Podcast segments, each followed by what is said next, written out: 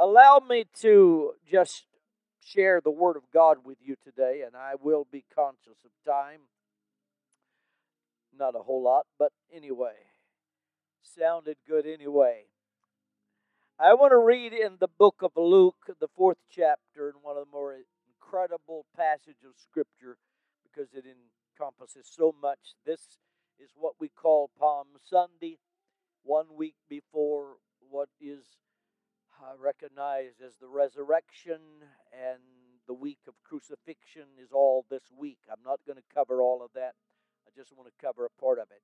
Luke 4 and 17, and there was delivered unto him the prophet of the book of Esaias. And when he'd opened the book, he found the place where it was written, The Spirit of the Lord is upon me, because he hath anointed me to preach the gospel to the poor. He hath sent me to heal the brokenhearted, to preach deliverance to the captives. To preach deliverance to the captives. And I don't know whether it's a subject or just an ideal that I want to talk about today, but I want to talk about redemption. Redemption is the most incredible word there is in all the Bible. It's greater than creation. Redemption is the greatest thing you will ever encounter in life. Would you just take your hands and put them together and magnify the Lord one great time before I preach the word of the Lord today? Make sure they keep my monitors rather hot today. Allow me to tell you that we live in, I think, the greatest nation there is on the face of the earth. Let me try that again. If you have a dollar in your pocket, I'm sorry I don't have one. You have a dollar? My wife didn't give me any money this week. I stand here with this one dollar, and I am richer than 75% of the entire world. Something that I could borrow from somebody so quick that it's just a joke, and if I don't give it back to him, he won't be mad. 75% of the world would think they were wealthy if they had what I just put in my pocket one dollar. So you slept in a house last night. You adjusted the temperature. You got up today and you had the right to probably eat breakfast or eat something or at least drink something. You are blessed more than 50% of the world today. We're, we're pretty rich. So allow me to say it again. We do live in one of the greatest nations there is on the face of the earth. Is it all right? No, it's not. Everything's not right. But I think sometimes if we're not careful, we look at the wrong so much, we forget how blessed we are. So it happens in a church sometimes we can look at so many things that are not where we think they ought to be until we forget how great redemption is in the church of the living God. America, the United States of America, is an incredible nation. Our heritage is unreal. You go to Washington and you stand among the monuments and you look at the White House and you look at our government agency and you look at all the things that we have, and regardless of what you say, you have to just shake your head and say, What a country! What a country! I've done very little traveling abroad. The Ewings uh, traveled, of course, all across the world, and they would tell you of the places they stayed and the places they saw and the places they experienced. that coming home to America is, is an incredible experience. I remember coming back one trip that I had gone into Russia, and this was the, before there was uh, uh, the break uh, in the Cold War. And they told us when we went in that there was nothing that they could do for us in case we got in trouble. And of course, I ended up in trouble in Moscow, and uh, finally had to run in the middle of the night to get into an embassy to where I could uh, feel like I was saved.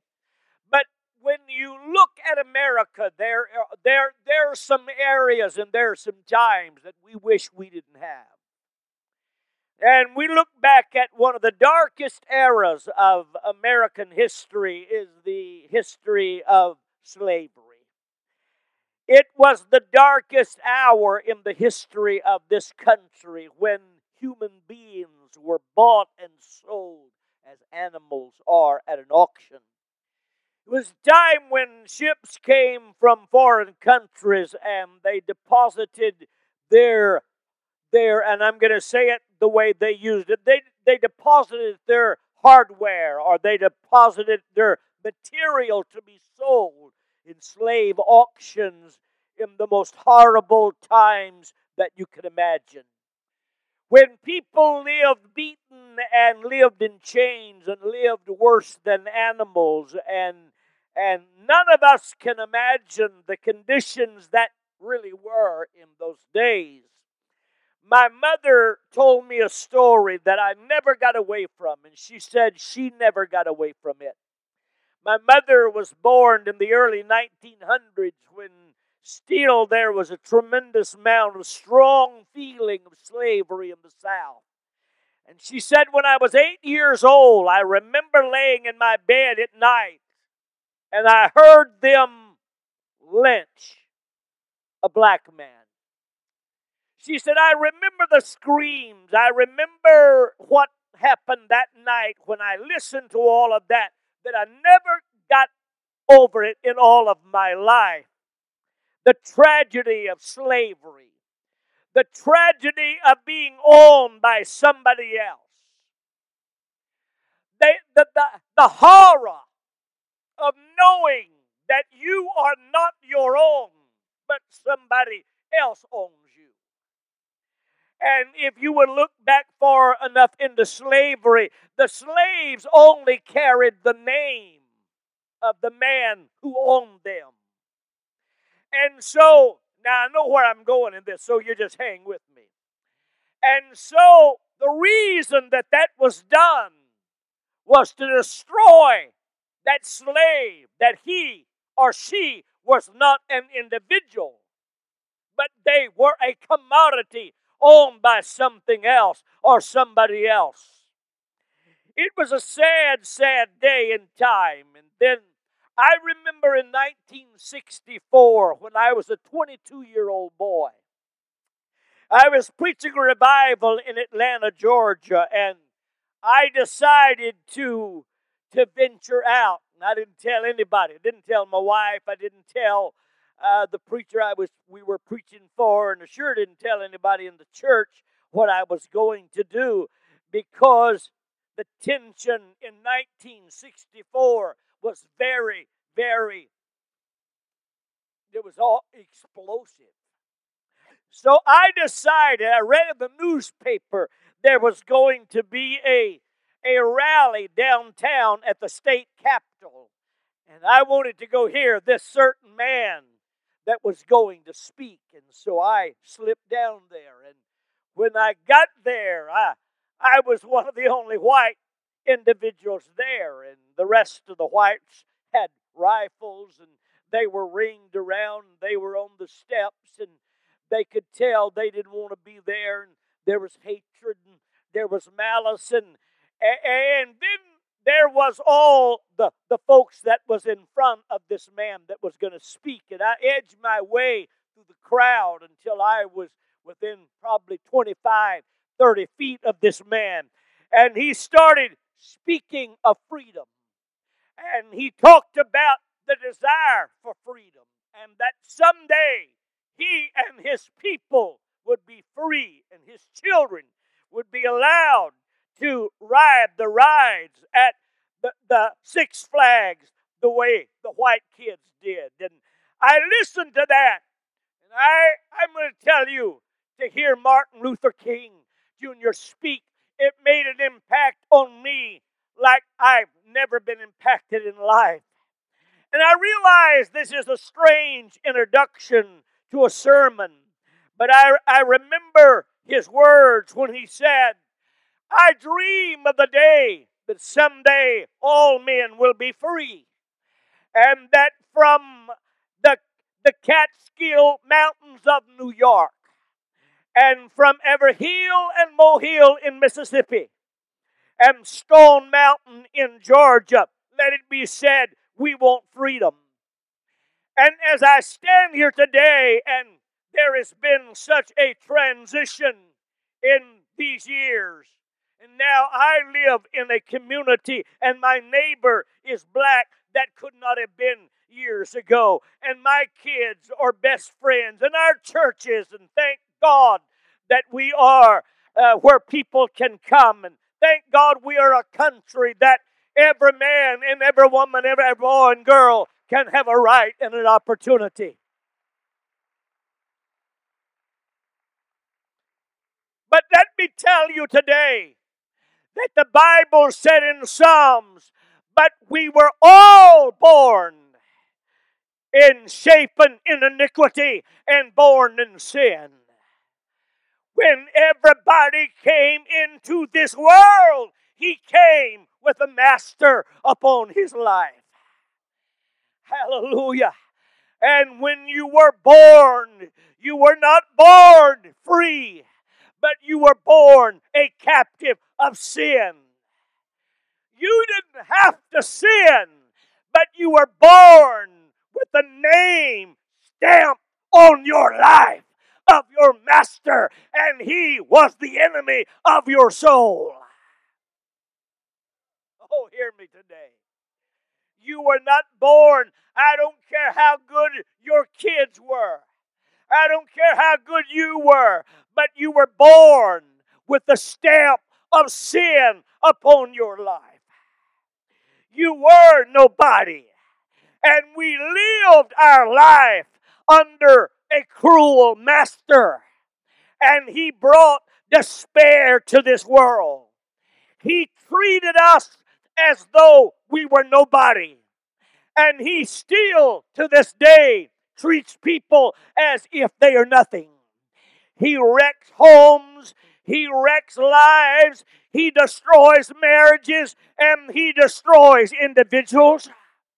And, and the dope and the despair and the murder and the hatred all comes from this man or this, this entity that we call the enemy that is the master of every person's life.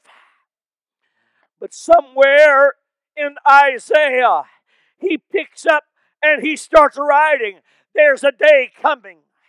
There is a hope coming.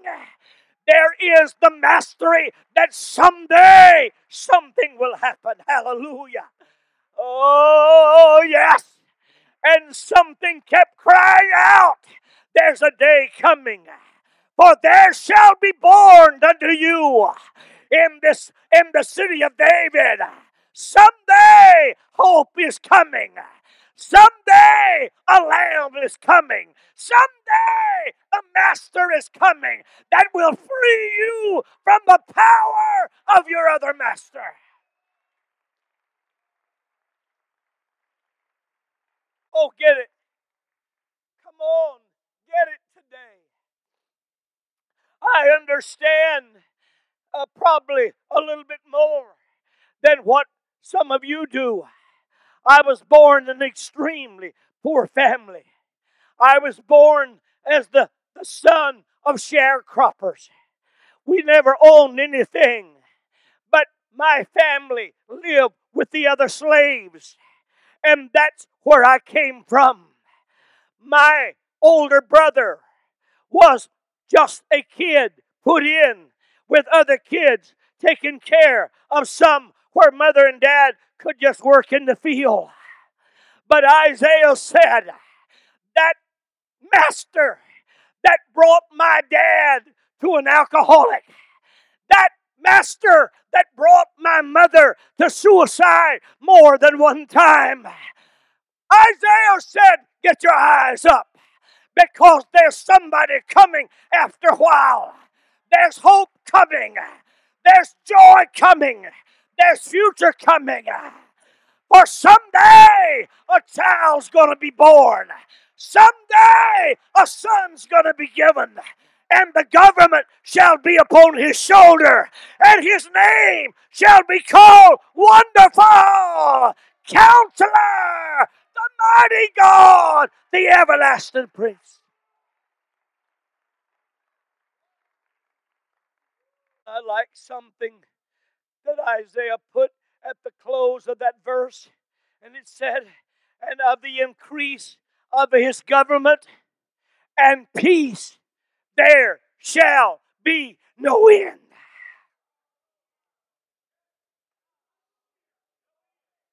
It happened on a hillside one night when angels started singing, and they sang, Glory to God in the highest and on earth peace and goodwill to all men. Oh, come on. You, you, you could just get a little more excited about this today. If you could understand, if you could transport back in your mind before you came to God, you were no different than that slave that got off that ship you were a nobody. Somebody else bought you. Somebody else owned you. Something else controlled you until the day John the Baptist looked down the road and he said, Behold, the Lamb of God that taketh away the sins of the world.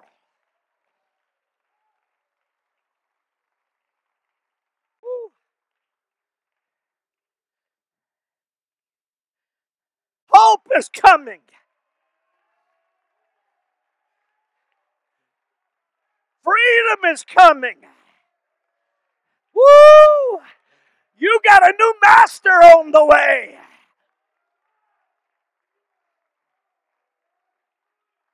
Oh, hallelujah. Woo! Hallelujah. John the Baptist said, You look at him. He's going to take away the sins of the whole world. And everybody got excited. And everybody got to watching this man because generations had lived under the master of this cruel one called the enemy of our soul. All men had been born in sin and their name was stamped that you were not your own, but that somebody else owned you. And I want you to think for a moment with me today. It's easy for you and I to pick up the newspaper or turn on and watch the radio and and, and see. Oh, I know what I said. And uh, and to see all the despair of a man that picks up a gun and shoots 20 or 30. And then he says, I don't know why I did it. Let me tell you today in this church, there's still a master in the minds of this world. And they are not their own, but they must do what their owner said. Why is it that a young man that has a future ahead of him, that may be married and has a couple of kids, will strap a bomb on him, look at his family, and not even say goodbye, and walk into an area and ignite it and blow himself to pieces. I read an article recently and it told me that, that there is a man who can make bombs so well that when a body blows up, it is strange. The body can be blown to a billion pieces, but the head is never blown up. The head will blow off the body before the body blows up. I don't know how they do it, but but it's time. And the theory is when they come up with this as the terrorists, that they wanted the head to roll around. So that when the people that survived it looked, they still saw the brain and the head to remind them there was still somebody out there after to kill them. Every time you and I pick up the paper and hear a story of tragedy, it is the enemy's way to say, I'm still alive in this world. But I've come to this pulpit today to tell you there's something else alive in this world. You don't have to live under his authority. You don't have to dwell under his power.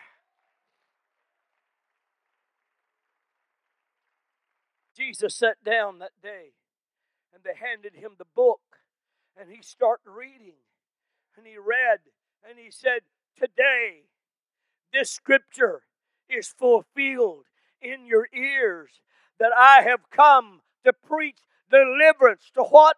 To the captives, which simply means that every man, every boy, every girl, every race, every nation was born captive to something else. But Jesus said, I have come that you might have life and have it more abundantly. I've come that you may be free. And whosoever the Son sets free is free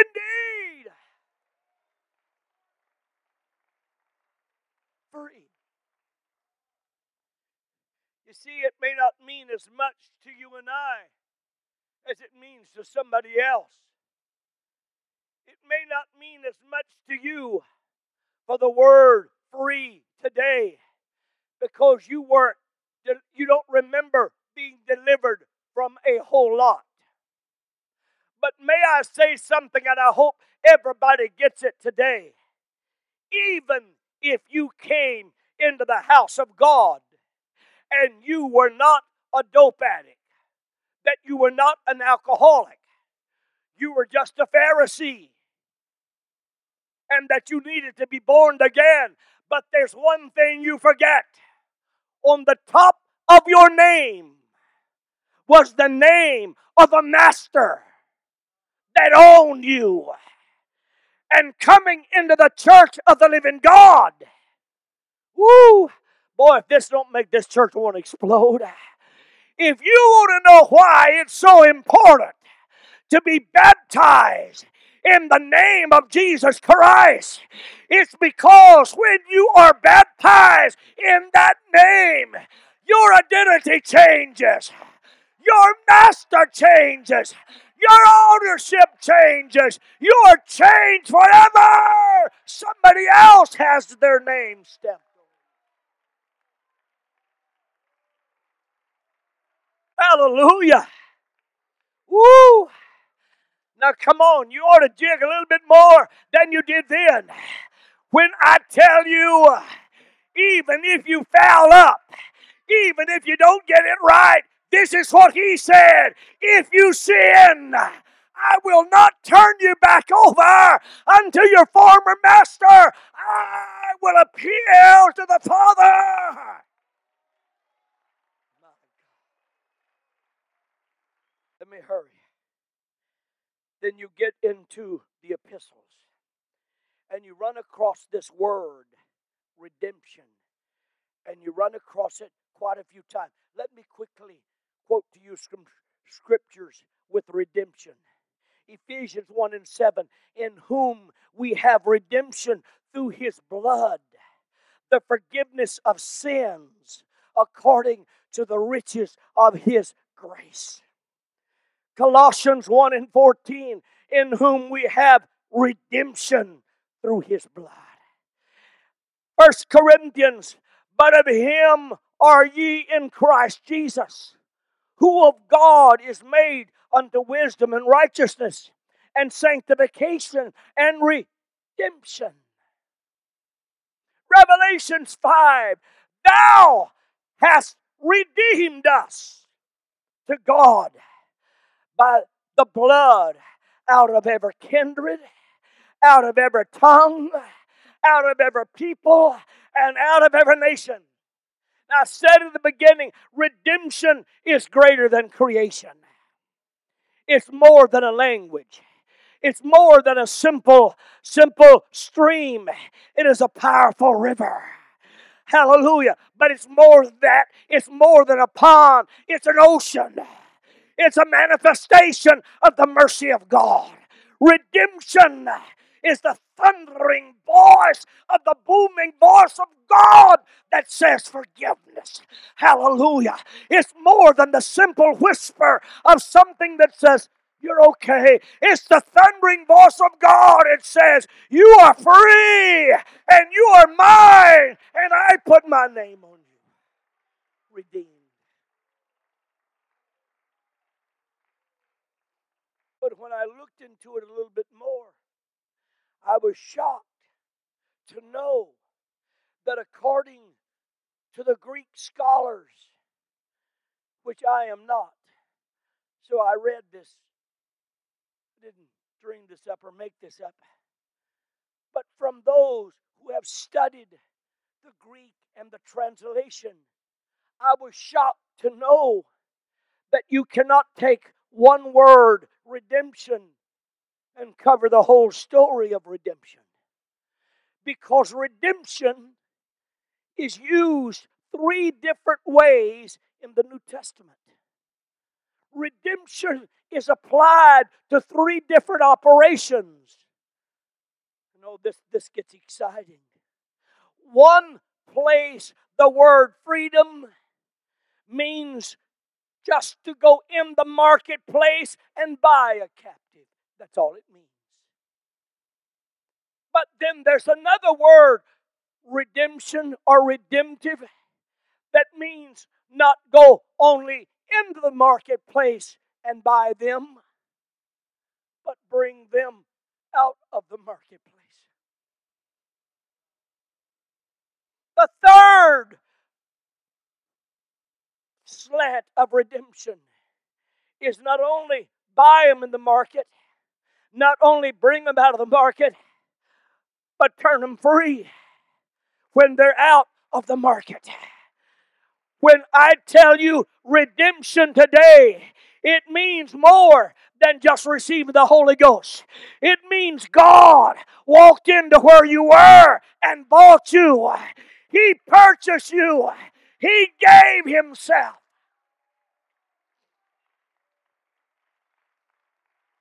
Would you just look around you and next time anybody don't clap their hand, would you just look over and say, clap your hands? Don't sit there like a nut. Hallelujah. Jesus walked into where you and I were born, bound, and he said, I'll buy them. Hallelujah. My God, he bought my family that were just sharecroppers. We didn't have anything to offer him, but he said, I'll buy anyway. Oh God, this is part of my sermon tonight. God didn't buy me because I'm a preacher today. He bought me because I was a sinner, and that's the only reason He bought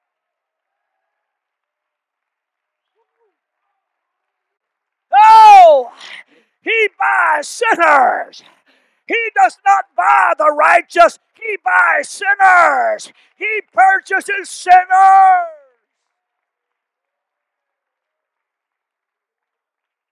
He just didn't buy my daddy, Joan, but he brought him out of where he brought him from.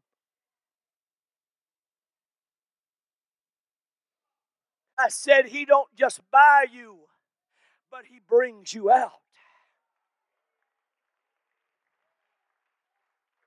Ooh. And my God, let me say it again. If it don't mean anything to you, try to catch it this time.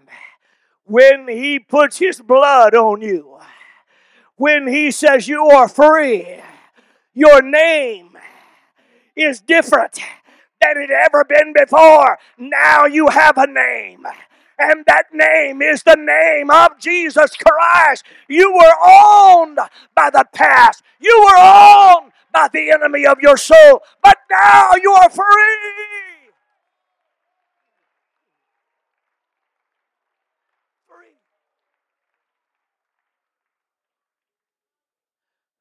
Oh, no, nobody would raise their hand today. I don't expect you to. But if the truth was known, some of you are jumping down, up and down inside because you looking around where He found you, where He brought you. He didn't buy you in the church, He bought you in the marketplace. Come on, I got to get you to see that. It wasn't the church where He bought you, He bought you while you were yet a sinner. He bought you there. He bought you when the slave auctioneer says, Who'll bid this? What's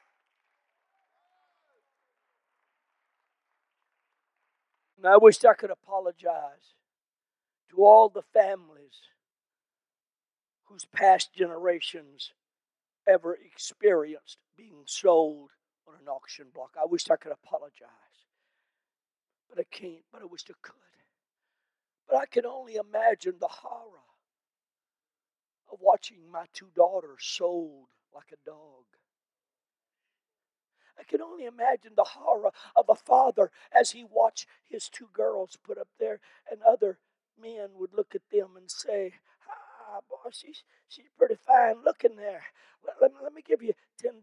Uh, let me give you 50 Hey, turn around, uh, honey. I believe you could bear kids. Uh, uh turn around there. Let me, let me, let me look at you. Uh, uh, uh, yeah, yeah, she, she's a little bit more. No, no, no, I'll give $15 for her. Soul, humiliated, bowed down, broken, just nothing. Hey, who is she? That, that, that's just Valinda. What's her name? Well, it's it's the master who owns her. That's her last name. She don't even have a, a last name. She is a nobody. Oh God, that must have been a horrible thing. And then to slowly say, okay, sold to this man for fifteen dollars, and then they take her. The slave says, You come on, you live where I tell you to live. You do what I want you to do. You just, you, you're mine now. Oh God, if redemption don't mean anything to you, let me just tell you really what was happening. You were on the auction block of sin, and there was an enemy bidding for your soul. Come on, don't you look down your nose at the man who is the murderer and the liar and the dope addict and the dope pusher and the man who's killing everybody. If somebody hadn't come and outbid the enemy that was after, the devil didn't care what you turned out to be. The devil didn't care if you was a liar or a dope addict. But someday somebody walked in and said, I'll outbid. He gave himself a ransom for the sin of all man. He said, I'll buy them.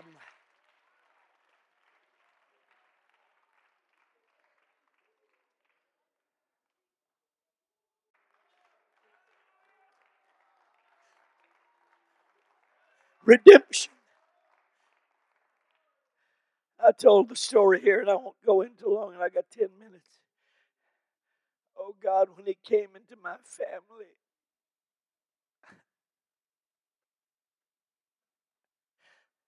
Sin had so left my dad so broken. Sin had caused my mother to try to commit suicide. And that's where I was going to be raised. God kicked me in. He said, I'll buy this family. I'll buy this family.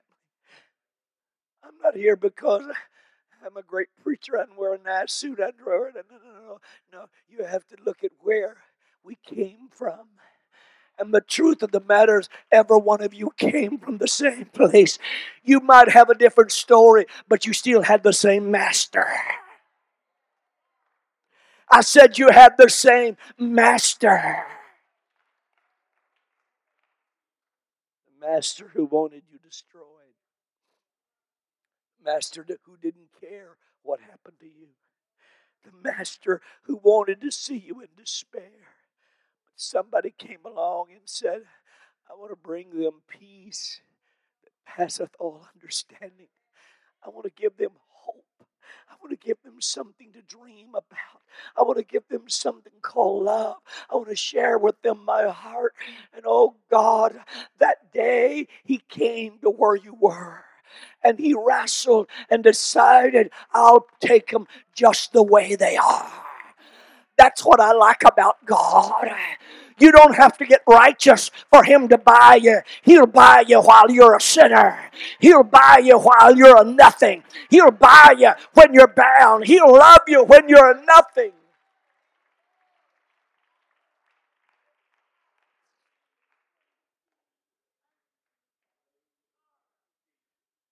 I dare ask, but I will do it. Is there any of you to be honest?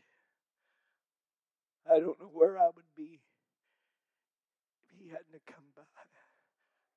I won't even tell my story. I don't even want you to tell my story, preacher. Don't don't don't tell don't tell my family deal there. But oh God, where I would have been. But oh look where I am now. Hallelujah. I'm not on an auction block. I'm free. I'm free. I've got a new name. I've got a new spirit. I've been bought out of the marketplace. Hallelujah. I can run the aisles if I want to. I can dance if I want to. I can sing if I want to. I, oh, I'm free. I'm free.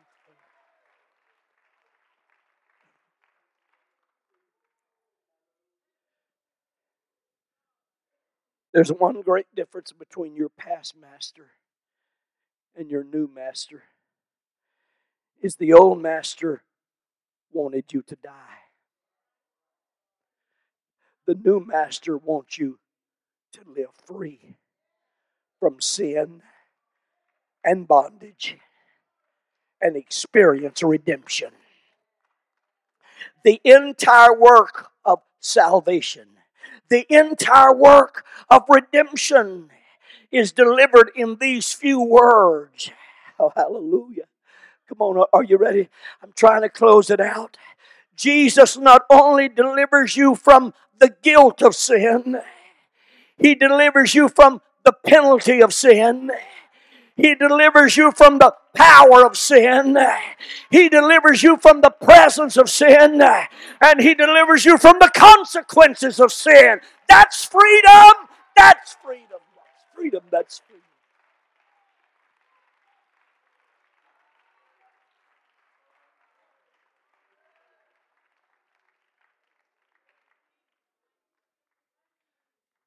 I'm free.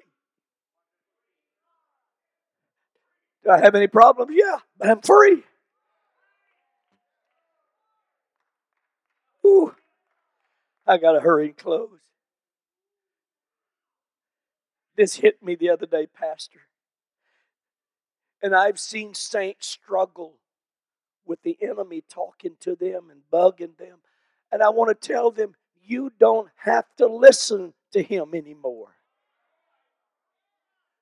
He is not your master. That's the reason the Bible said, resist him and he will show him your name. Show him who you are. The devil didn't think you was nothing but just a number, but you got a name now. You got a name that's above every name, that someday every knee shall bow and every tongue shall confess to the glory of this name.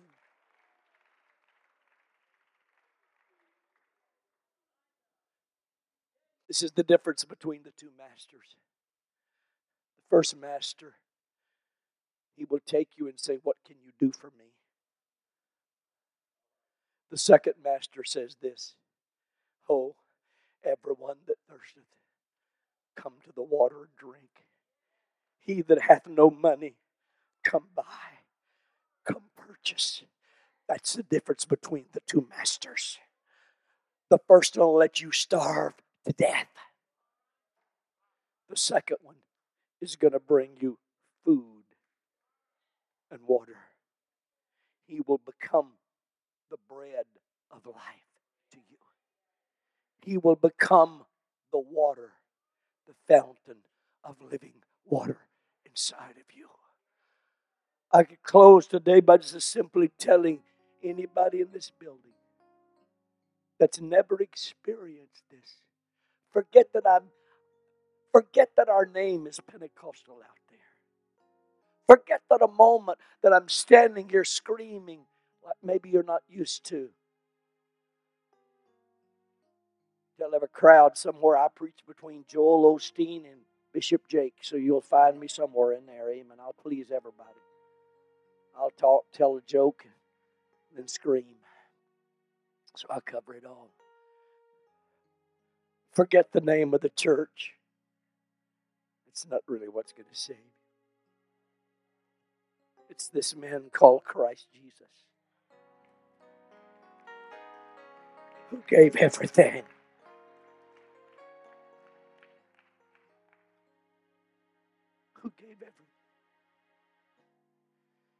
Just so you could be not only bought, but you could be brought out of the market. And then you could be set free once you were out of the market. See, here's where devotion and dedication to the cause of God and the church comes in beautiful, Pastor. Jesus buys you, He brings you out, then He gets you outside and said, Now, it's your decision. See, I never find where God takes a whip and makes anybody serve him. That's what your old master did. But your new master does that which is unheard of.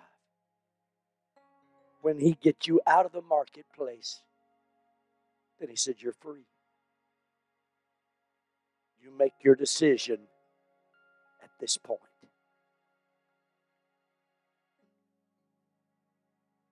Who wouldn't want to choose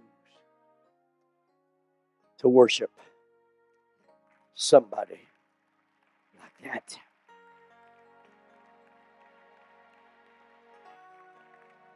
If redemption has ever touched you, you ought to either have your hands together, you ought to have your hands up, you ought to have your voice lifted, you ought to have some kind of expression. I'm free, I'm free, I'm free, I'm redeemed. I'm free.